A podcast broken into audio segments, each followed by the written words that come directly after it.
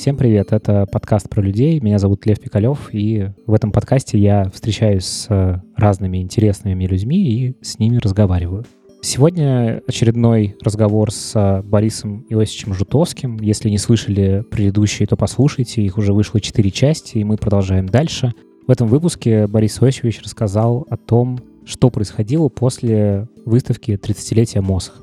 Перед тем, как мы начнем, я бы хотел попросить вас поставить оценку в Apple Podcasts, если вы там слушаете меня, написать комментарий в Кастбоксе, и если вам нравится мой подкаст, то расскажите о нем в Инстаграме, в Фейсбуке, в общем, где-нибудь, чтобы другие люди могли о нем узнать. А еще подписывайтесь на мой телеграм-канал Пикалев, ну и на мой Инстаграм Лев Пикалев. Все ссылки в описании. Мы закончили о том, что мы расползлись с выставки, с манежа, вышли с ощущением, что нас будут сажать в воронки. В воронки нас никто не сажал, и мы тихо поползли к Белютину. Причем все разбежались. Пошел к Белютинцу, нас там было Белютинцев где-то полтора десятка, что ли, всего лишь, э, которых пустили в манеж. И э, небольшое количество, это я, конечно, не помню сейчас уже, э, мы отправились к Белютину скажем, Юло Шостер, Юрка Соболев, там, Володя Ингелевский, Эрнст неизвестно, разбежали в другие стороны. И вообще, надо тебе сказать, что в, в этот момент это такая типичная, по-моему, рабская форма поведения, как мне кажется. Каждый сам за себя? Да. При э, усложняющихся обстоятельствах все расползаются, и каждый сам за себя в норе. Угу. Что-то там роет, чем-то засыпает, что-то сосет. В общем, у вас было ощущение, что сейчас будут да, сажать. что сейчас нас возьмут и будут сажать. Нет, нас не стали сажать. Но и это там, я уже, я уже там говорю об этом, угу. что вы знаете, директор сказал, что ну, максимум одна-две книжки. Главный художник сказал мне, что, а, я тебя умоляю, делай сколько хочешь, но под другими фамилиями. Ребята, пусть ты выпишешь, ты рисуй, а на них деньги выпишешь, ну, будет стоять их фамилия в книжке. Какая тебе разница? Абсолютно точно. Потому что он был старше меня и гораздо более спокойнее и циничнее, приблизительно такой, как я сейчас. Значит, и такой как бы затишье вроде бы как бы наступило, как бы затишье. Но это затишье произошло, э, затишье было как бы у нас. А там что-то происходило. А там что-то, конечно, происходило. Потому что ведь когда его, когда император ходил, там орал, товарищ Ильичев, это ваше упущение, угу. товарищ Фурцева, это ваше упущение, это ваш пропуск и прочее, прочее, прочее. То есть там вари... каша варилась. Но тем не менее, через совсем небольшое количество времени мы несколько человек позвонили Шмидту. Шмидт был директором манежа. Милый, неглупый, высокий, худой, вполне доброжелательный человек. В меру возможностей, как ты понимаешь. И мы приехали к нему и забрали свои работы. Забрали. Там, скажем, легкомысленный и ленивый Юра Соболев не забрал свои работы. И они так у него и пропали. Так он, во всяком случае, говорил. Мы забрали свои работы. А тем не менее, там варилась каша. Варилась, варилась, варилась, варилась каша. Там в смысле... Ну, ну в, в ЦК-партии. Да, в ЦК-партии угу. варилась каша. Каша-подготовка. Реальная подготовка к реальным событиям, которые намечалось в ответ на все эти события. Я уже, наверное, говорил тебе об этом. Но, в общем-то, сейчас, много лет спустя, мы можем с тобой совершенно спокойно сказать, что же это было. Это было очень просто. Это была типичная советская ситуация. А именно, господину Ильичеву, который был членом ЦК, хотелось стать членом Политбюро. Эту фразу гораздо позже сказал мне сам Никита Сергеевич Хрущев. Группа, руководившая Союзом художников, Серов и компания, сильно напуганная активностью так называемых молодых, молодых художников, те, которые девятка, угу. те, которые девятка мозга, напуганные этим движением, но я думаю, не только девятка, я думаю, вообще общее состояние тех лет было то же самое, как в 90-е годы. Ожидание перемен и желание, и желание, чтобы эти перемены происходили при нашем участии в той... По той линии, которая той, им в той нужна. части общества, где ты живешь и крутишься, понимаешь? Вот. И они мечтали, молодые ребята, скажем, условно, девятка, мечтали перемен обстоятельств в мозге. Каким образом они представляли себе эти перемены? Эти перемены они представляли себе очень просто. Они лишают власти тех, кто счастлив, э, властвует там, и становятся сами властителями. Вот и все. Угу. Все представление, советское представление о переменах, это Смена это, это передел власти. Вла это передел угу. власти. Значит, я буду командовать, а ты нет. Другой, другой формы общественных взаимоотношений в голове и опыте ни у кого не было. Страна прожила при Сталине длинный тоталитарный период, который длится, извини меня, до сих пор. Значит, у каждого была своя цель. У каждого. И они кинулись это осуществлять потихоньку. Я же тебе рассказывал, как Серов и Преображенский вышли из комнатки и, глядя на меня, сказали, как мы хорошо это сделали, как мы великолепно это сделали. Это в прошлой передаче mm-hmm. есть. Э, вот они, они считали, что они сделали. Значит, а огромное количество претензий вслух императора к прислуге прозвучало. Кто-то должен эту ситуацию раскручивать, развинчивать. Эту ситуацию призван был раскручивать и развинчивать заведующий отделом культуры ЦК партии господин Поликарпов. Значит, первое, что было решено для ими, как мне теперь кажется, и как оно было, это, значит, надо картинки, те же самые, что были на выставке, собрать и повесить на новых сборищах, как пример. А в смысле поставить? Ну, э, а зачем повесить их? Зачем эти картинки, как пример чего? Ну, они были пример дурного искусства. Mm. Дурного искусства. Те картинки, которые получили по морде от э, императора, их надо показать. Угу. Общественность. Как, как делать не надо. Обще, как делать не надо. Угу. Вот. И в один прекрасный день я в роскошном свитере белый с красным куда-то собираюсь ехать. Наверное, Люшу вести на работу, что ли, скорее всего. Звонок. Дама, секретарь говорит, вот, а вы не смогли бы э, зайти к, сегодня зайти к Дмитрию Алексеевичу Поликарпову? Я растерялся, конечно. Я говорю, ну хорошо, я же зайду. Вот я через там два с половиной часа могу зайти. Через два с половиной часа я прихожу в это здание, рядом с ЦК партии здание, да, и значит, мне пропуск заказан, я вхожу, сидит за столом Дмитрий Алексеевич Поликарп. Я говорю, здравствуйте, извините, что я в таком виде, но звонок был неожиданный. Я, я пришел в ЦК партии в ярком свитере. Мне казалось, это Федон. Угу. Он говорит, да, да, это правда. Значит, вот я хотел вам сказать о том, что 25 декабря будет в ЦК партии собрание молодых творческих профессий, молодых представителей творческих профессий. И, значит, нам хотелось бы, чтобы там висели те картинки, которые висели у меня. Я говорю, что Дмитрий Алексеевич, дело в том, что картинки эти я увез далеко под Москвой за город, а сейчас зима, туда не проехать. Это я все придумываю по ходу. Угу. Имею в виду, конечно, дедушку Гудельный. Так, про себя, видите. Потому что их, они, в Москве их нет. Это довольно сложно. Он говорит, но тем не менее, я очень хотел бы, чтобы вы это сделали. Я говорю, ну, у меня в свою очередь к вам есть просьба, потому что если вы хотите показывать мои картинки, я хотел бы при этом присутствовать, потому что это моя работа. И чтобы, э, чтобы никто не говорил, но я хочу слышать мнение о своей работе. Мнение Никиты Сергеевича Хрущева я уже выслушал.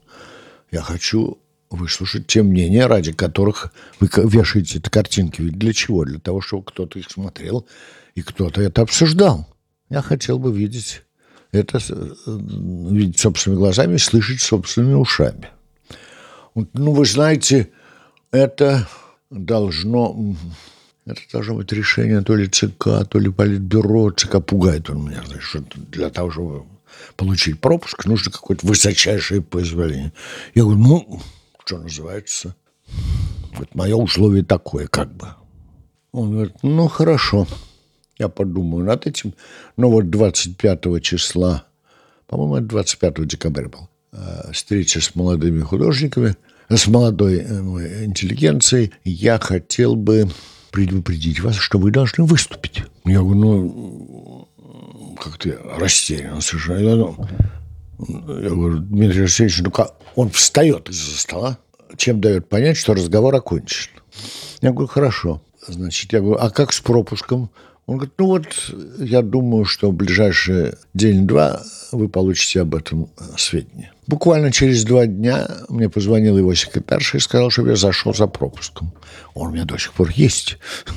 Это пропуск, который я проходил потом на все эти сборища. Значит, 25 декабря мы, я отправился, я отправился в ЦК на встречу молодой интеллигенции. Надо тебе сказать, что это, конечно, памятное посещение. Потому что я поднимаюсь на четвертый этаж и прохожу по коридору, на которых, на дверях которых висит первый секретарь, второй секретарь, Хрущев. Это.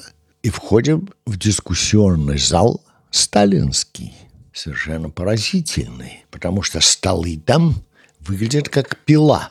То есть ты вот сидишь за столиком, да, а вот тут следующая спина – а там список. Вот, и вот таких рядов 4 или 5. Надо тебе сказать, конечно, что там самое разное, самое громкое. Ну, сказать молодежь по теперешним временам смешно, а по тем временам это действительно молодежь.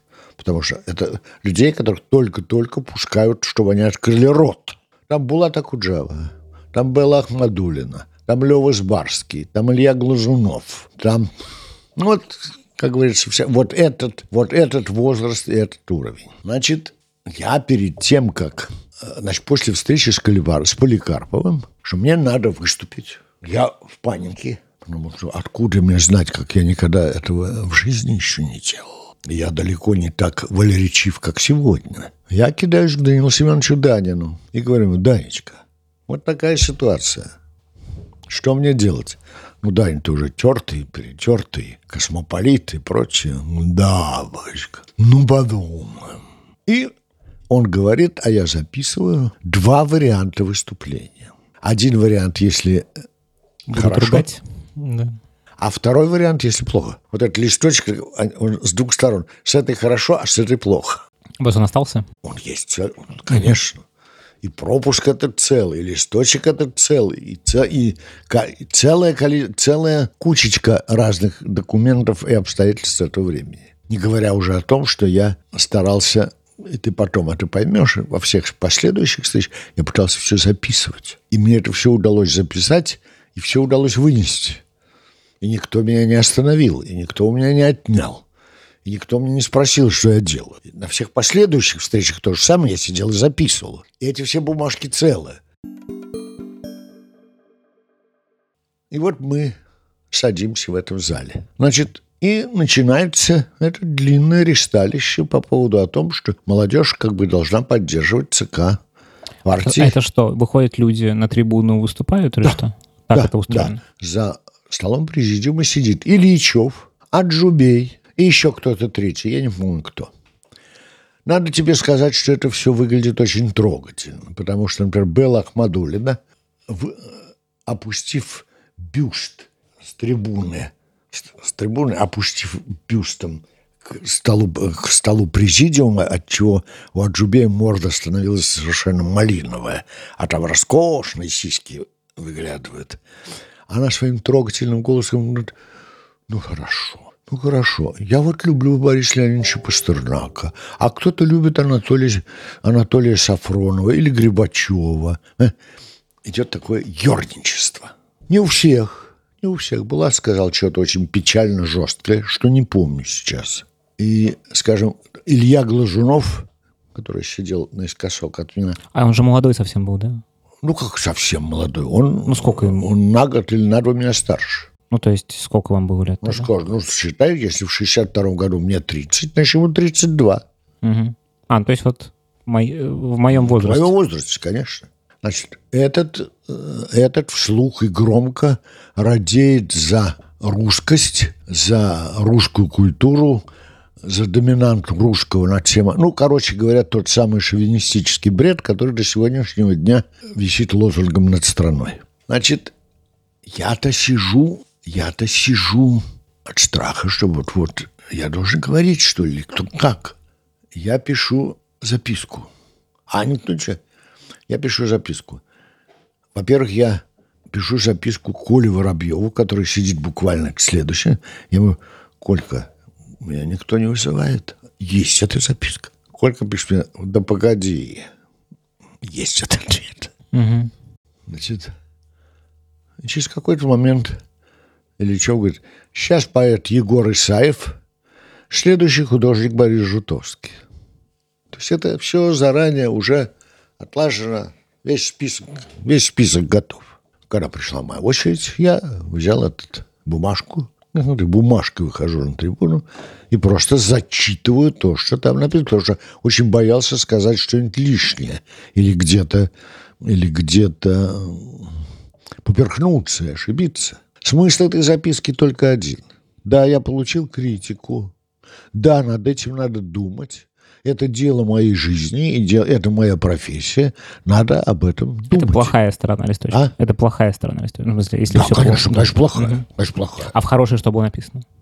Благодарности? Нет. В хорошей стороне было о том, что, по, слава богу, что открывается что открывается вся возможность для прошлого искусства, для прошлой литературы, для угу. то, о чем... То есть такая ну, те там мечтали, речь. да, банальная, угу. на сегодняшний день банальная тема, но в то время, скажем, моя статья, единственная статья в московских новостях, которая была, называется «Пока я не, пока я не умер». Очень смешно ее сейчас прочесть, потому что все, о чем я там говорю, пока я не умер, все произошло то, о чем я мечтал, все произошло.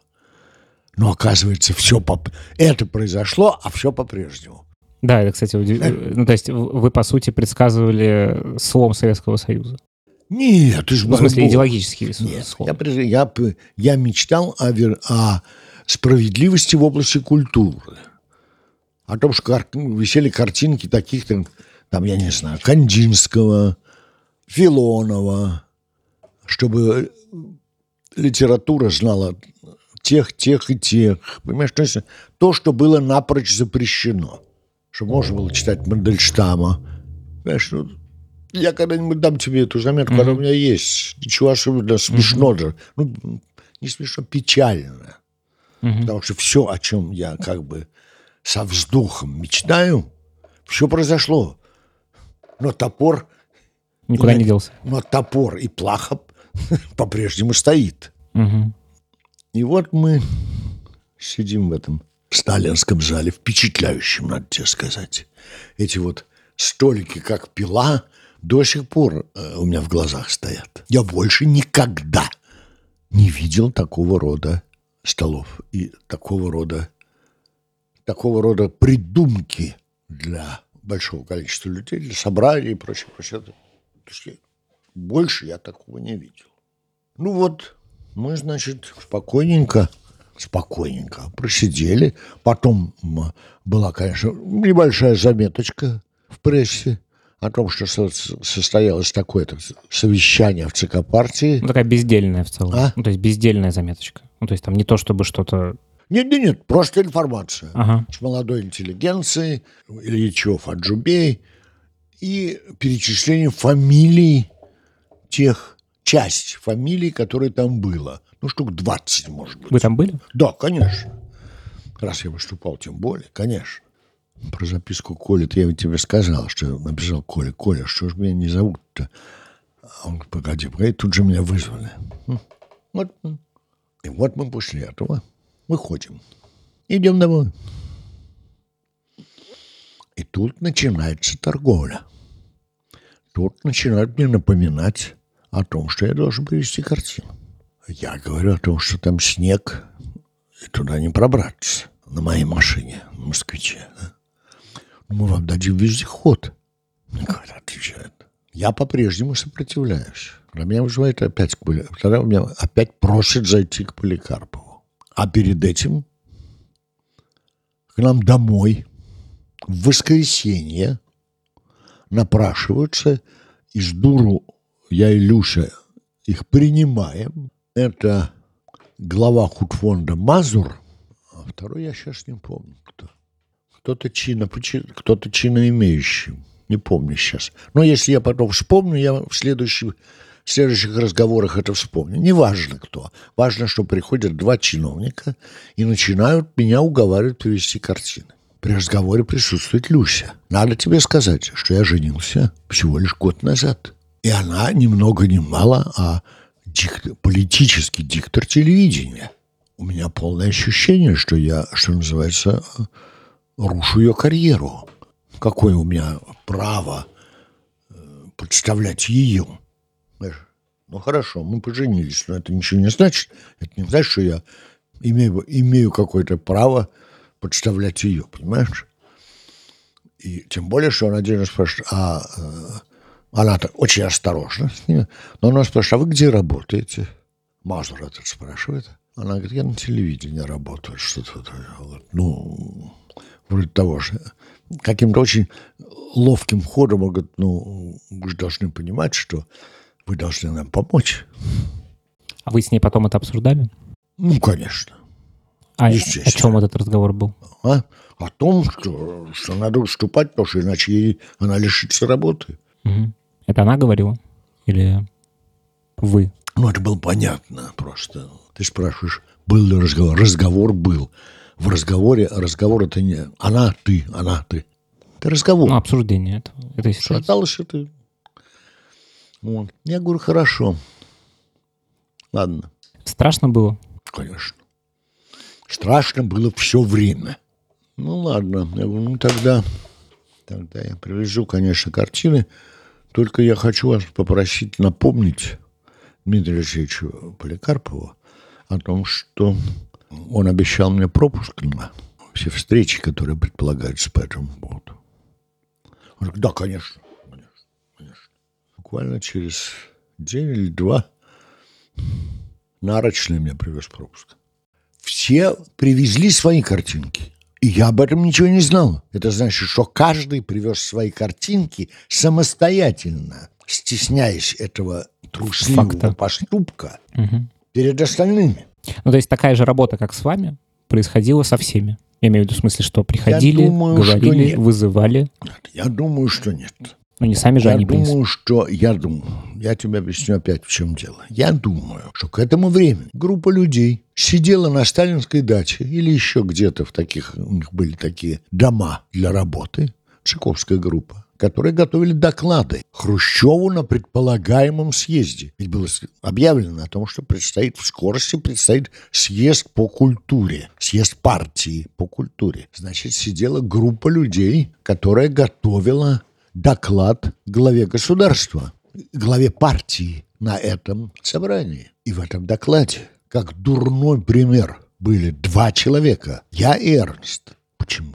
Потому что со мной Хрущев говорил четырежды, столько он не говорил со всеми. И Хрущев пикировался с Эрнстом у него в зале. То есть два человека были наиболее ярких в этой ситуации. Так сложилось. И мы были вставлены в доклад. А для того, чтобы подтвердить пример доклада, нужно более широкая демонстрация предстоящим гостям и участникам этого разговора. Я не очень понял э, про то, что все остальные тоже свои картины повезли. Ну, например, забегая вперед, в доме приемов на Ленинских горах в огромном, в огромном вестибюле, мы скажем, коридоре, висели картинки, в том числе Коли Воробьева скажем. Как Коля Воробьев туда э, отдал свою квартирку, я не знаю. Он ничего мне не говорил, поэтому мы были с ним довольно близкие приятели в то время. А вообще вся эта ситуация и предстоящий съезд, и все, это обсуждалось в ваших кругах? Конечно, нет. Нет. Абсолютно. Конечно, нет. То есть все, все в своей, своей норе? Конечно. Конечно. Вот таким образом Закончилась эта встреча. По-прежнему исподволь на меня давит, чтобы я привез свои... Это ведь главное, потому что я должен был... Это я потом догадался, что я вставлен в доклад, и поэтому ко мне такое внимание.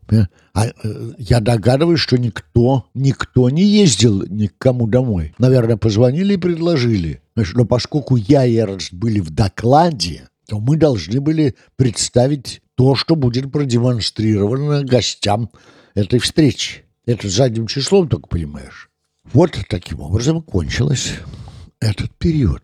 Это период конца декабря 62 года, это 25 декабря встреча с молодой интеллигенцией, так называемая, и первые полтора-два месяца после этого торговля за картинкой, за картинки, которая длится где-то, наверное, месяца полтора, скажем, до середины февраля. Меня доламывают, я привожу эти картинки. Естественно, они ни в, ни в какой не... Они нигде не на... Дача. Далеко от Москвы. Они просто на Кутузовке лежат. Потому что мастерской еще не было никакой. Дальше начинается тихая жизнь. Относительно. Я тихонько работаю в издательстве на подставных. Картинки вы им отдали? Конечно. Угу. Картинки я им отдал. Я тихо работаю. Немного. Очень-очень немного. Тихо, тихо, тихо, тихо. Это все движется. Это все движется, и все идет к тому, что намечается встреча с интеллигенцией и, и членов Политбюро и Никиты Хрущева в доме приемов на Ленинских горах. То есть, ну, в его резиденции. Это был его дом.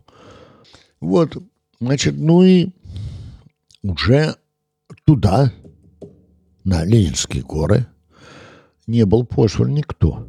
Ни Коля Воробьев. Вы спросили про это? Да нет, ну как что спрашивать? Я вижу же. Не, когда пришли. Я хотел бы Нет, еще... э, Коля Воробьев даже с э, Люсей вместе меня на такси провожали М. до этого дома приемов. Как вы спали ночь перед этим?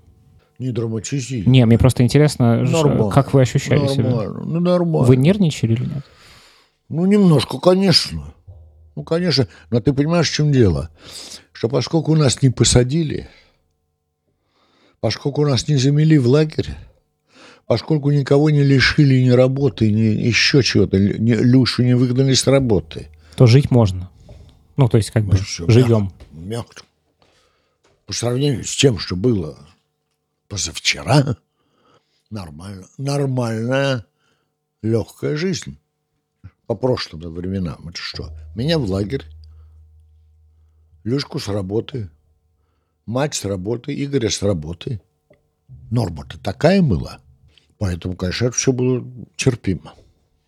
Конечно, больше всего здесь было э, неприятности, я думаю, Люси, конечно. Потому что она была политический обозреватель на телевидении.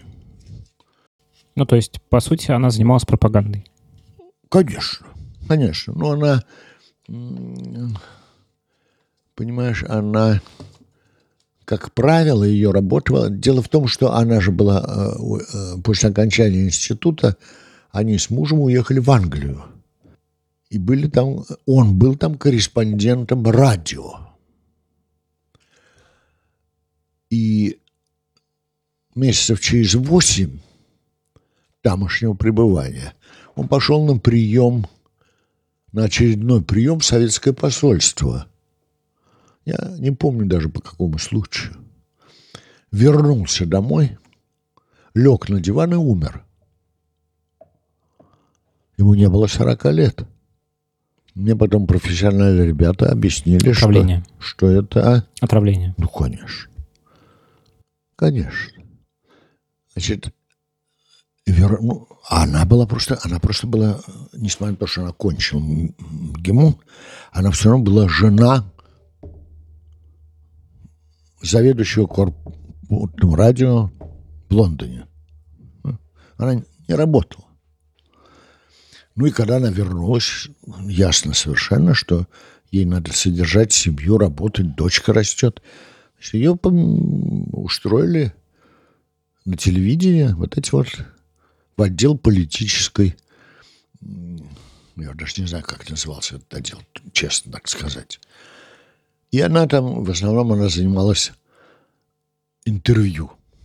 У меня есть где-то фотография, там она интервьюирует Илью Григорьевича Оренбурга. Дико боя. Она была... э, Ну, то есть, все-таки она не совсем рупором была. А? Не совсем рупором она была. Нет, она совсем не была рупор, потому что она занималась совсем... Она, Ну, как бы с она краю на это не годилась. С Оренбургом она смешно рассказывала, что... А там был такой диктор телевидения, который к ней хорошо относился. Большов, по-моему, фамилия была. Она ему жалуется с Оренбургом. Как я буду разговаривать? Это же... Если он тебя не пернет во время передачи, считай, что все удалось. Или, например, интервью с Робсоном. Поставили табуретку. А Робсон кто? Поль Робсон, знаменитый певец американский. Угу. А ты даже не слышал. Я не, не знаю. А это был... В те времена это было такое... Дружба с негром, певцом американским. Поль Робсон. Угу. Бас такой был роскошный совершенно. Это джаз какой-то? А? Какой-то джазовый.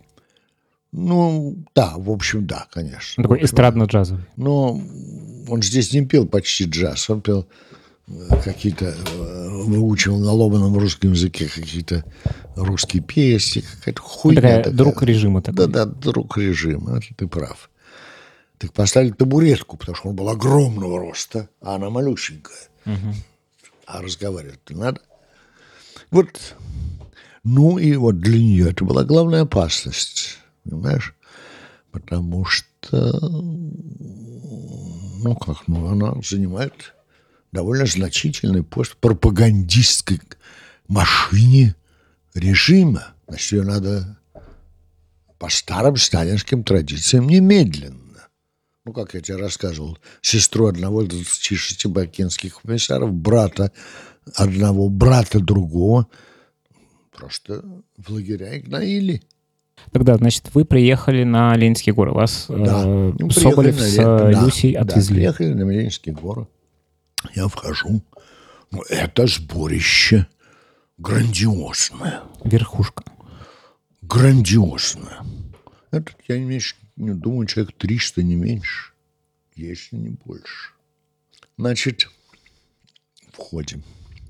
Я иду, рядом со мной семенит Коненков – и лестница длинная такая. И он так ножком берет. Я говорю, ну, давайте я вам помогу. Давайте, держите. А вы кто? Я говорю, я художник. М-м-м. Я ведь тоже художник. Ко мне не зарастет народная тропа. Трясущийся старикашечка, который вернулся в Советском Союзе, а был, жил в эмиграции, а вернулся в Советский Союз и получил роскошную мастерскую на Пушкинской площади, которая до сих пор является его музеем. И только много лет спустя стало понятно, каким образом. То есть, короче говоря, за большие заслуги угу. в области советской политики и советской разведывательной службы Коненкова вернули в Россию. Позволили вернуться в Россию. Совершенно сумасшедший уже к старости был человек. С ним работал Савва Бродский, мой приятель такой художник. Давно уже умер его сын Сашка Бродский, один из теперь ведущих бумажных архитекторов, так называемых. Ну, серьезный мастер, сын Саши. И Сава-то был знаменитый иллюстратор. Время от времени его иллюстрации возникают ну, в Фейсбуке. Тогда, значит, поднимайтесь по лестнице, Поднимаетесь по лестнице? Поднимаемся по лестнице, входим в зал, и тут идет бесконечное ресталище идет. Все бегают, все занимаются своими делами. Кто-то с кем встретиться, кто-то чего-то обсудить, кто-то ля-ля-ля. Я абсолютно одинокий, потому что мне не с кем контактировать. Пару раз мимо меня пробежал Эрнст, я пытался с ним что-то сказать, он говорит, Боба, сейчас не до тебя. Понимаю, почему не до меня. Но он тоже какие-то там свои решал вопросики. Конечно. Конечно. Шутка была такая, потом уже позже, э, значит, такие были два кинодраматурга, Алов и Наумов. И вот, значит, Алова, по-моему, это Алова, я не помню кого. В данном случае не важно, кого. Он заходит в туалет писать, стоит у, значит, писает, и рядом входит туда Хрущев и тоже писает. Потом его товарищи по труду извели. Что ж ты, блядь, не попросил увеличения дотаций там, на союз кинематографистов или еще что-то? Походили, походили, я хожу, и вдруг я вижу, в отдельном отсеке висят наши картинки. Никто на них не смотрит. Никому до этих картинок нет дела. Все заняты своей мелкой суетой. Значит, Ну, я так тихо иду и смотрю на эти картинки. Висит картинка Коли Воробьева. Картинка Коли Воробьева – это его жена Люба. Не молодая уже в то время женщина. Лежит на диване, обнаженная. До пояса обнажены щечки. А щечки свисают, лежит на диване. Они не торчат, как в порнофильмах. А, нормально. Я смотрю, хорошая сине-зеленая такая картинка, очень недурно сделанная была, если не изменять мне зрительная память. И вдруг я слышу сзади себя голос.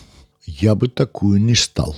Я так оборачиваюсь, смотрю, за мной стоит знаменитый в те, в те годы писатель, которого ты теперь и не знаешь, Соболев, э, бывший морской, то ли офицер, то ли моряк. То есть вся его литература – это всякие морские канители. Один из главных его романов был назывался «Капитальный ремонт». Я нашелся, я посмотрел на него, узнал его, конечно, в лицо. Говорю, а может быть, вам нужен капитальный ремонт?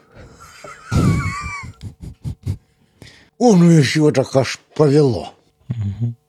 Красиво. Вот. Потом всех позвали к столам. Это были три стола, три эшелона, по каждому с двух сторон. Я думаю, конечно, не три, я думаю, там гораздо больше народу было. А во главе стол президиума. Ну вот если это стол президиума, то тут идут три ряда. Угу. Значит, усаживайтесь. Никто же не говорит, куда. Нет никаких записок. То есть свободно. Усаживайтесь. А у меня же бзик, все записывать. Я спокойно иду. Вот президиум. Вот здесь президиум. Вот в этом ряду угу. я сажусь вот туда вторым. То есть очень близко а, да. к столу президиума. Первым сидит Илья Григорьевич Оренбург. Я с Оренбургом рядом. А через стол вот с этой стороны, в этом же практически месте, сидят Евтушенко, Фурцева и Эрнст неизвестный. Это я рассказываю тебе так, потому что это имеет значение. И Хрущев начинает длинно разговаривать. Это речь или раз разговор свободный? Это разговор. Это разговор. Речь будет на съезде. Угу. То есть это такое это в марте э, съезд да. общения. Это такое. общение с интеллигенцией. И как он начинает? Что он, что он говорит? Ну, я сейчас не помню. Ну, примерно тональность. Ну, примерно, ну, примерно одно и то же.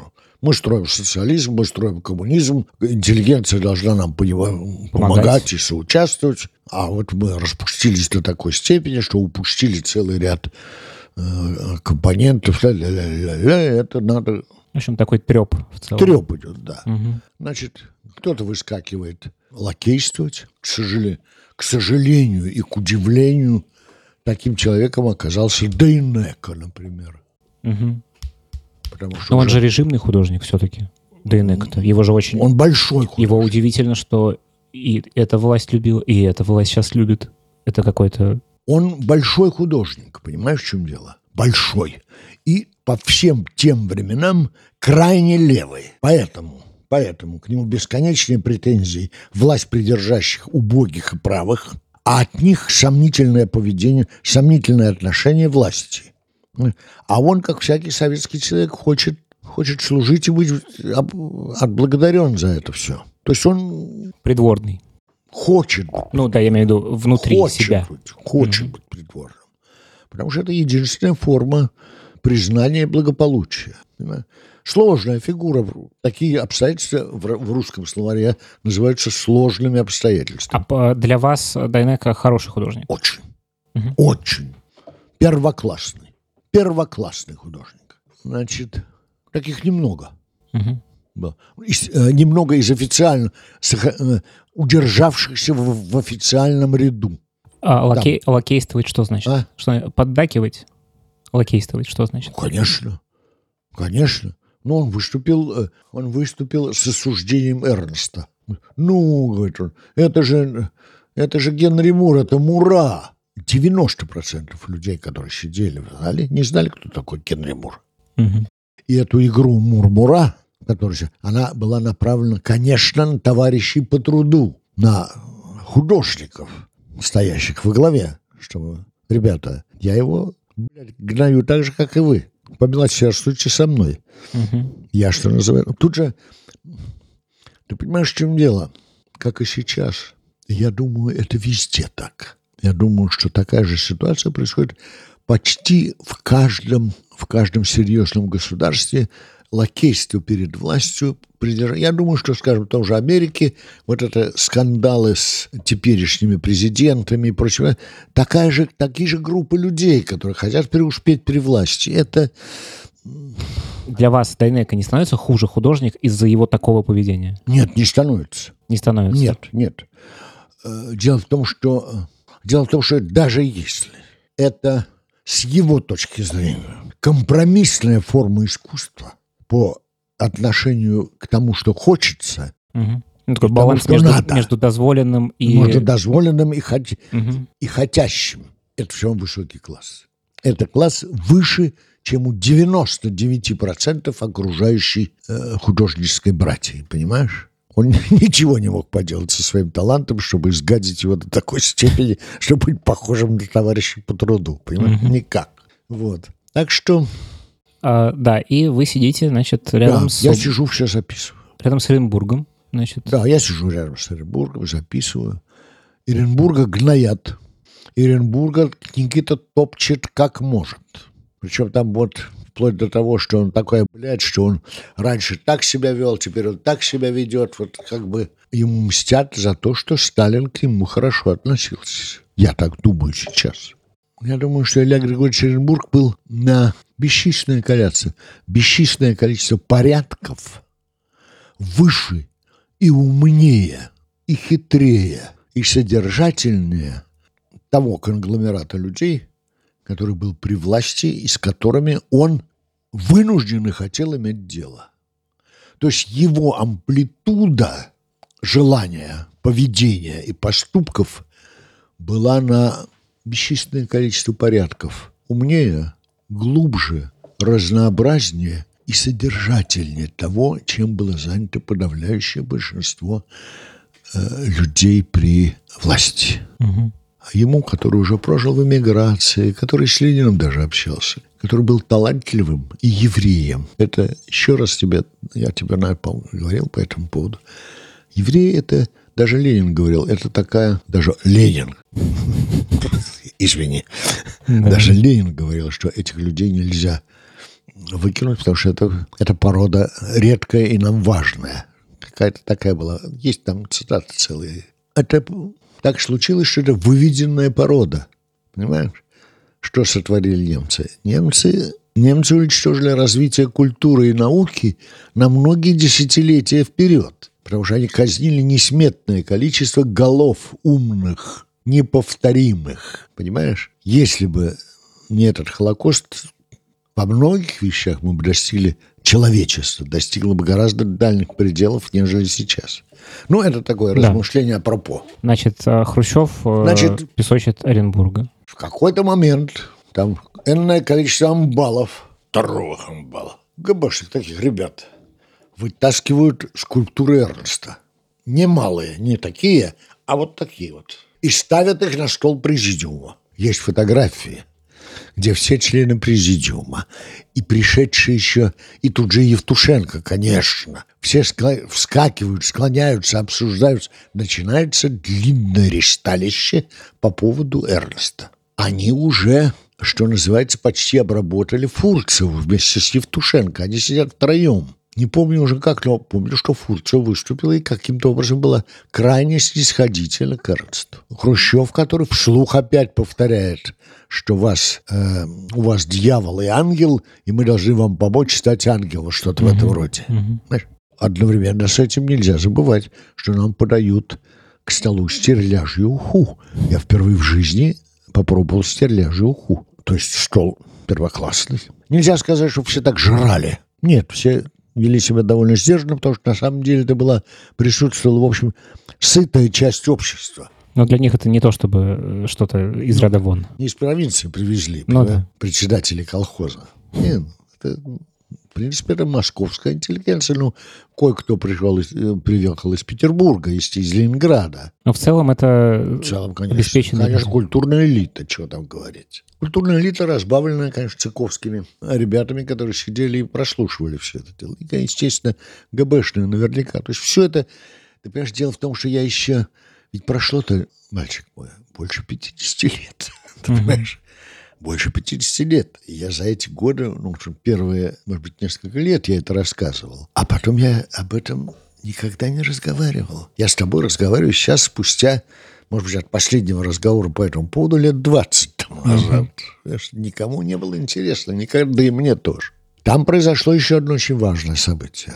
Там Никита Сергеевич, став, он все время практически, практически стоял, конечно, став, произнес благодарность Александру Исаевичу Солженицыну и Александру Трифоновичу Твардовскому, который опубликовал «Один день Иван, Иван Денисович. Денисовича». А это, кстати, вот это удивительный момент. На самом. А? Это удивительный момент, потому что это же в корне антисоветская литература, но из-за развенчания культа Сталина это стало партийной линией. Абсолютно это, точно. вот это удивительно. Абсолютно точно. Ты абсолютно точно. Я даже удивлен, что ты до такого додумался. Молодец. Конечно. Конечно. Все смешалось в королевстве. Про, ну, Естественно. Удивительно. Да, прям, прям, Конечно. Прям удивительно. Конечно. Так что вот такие вот, вот такие вот события. И чем-то закончилось? Закончилось, чем заканчивается. Ну, поговорили и разошлись. Поговорили и разошлись. Картинки отдали? Нет, конечно, не отдали. Картинки, картинки опять, опять их оставили явно для встречи на будущем съезде. Угу. Это следующий наш рассказ.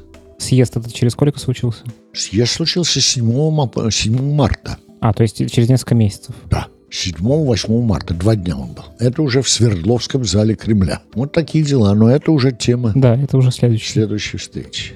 Спасибо вам. Да не же, тебе спасибо.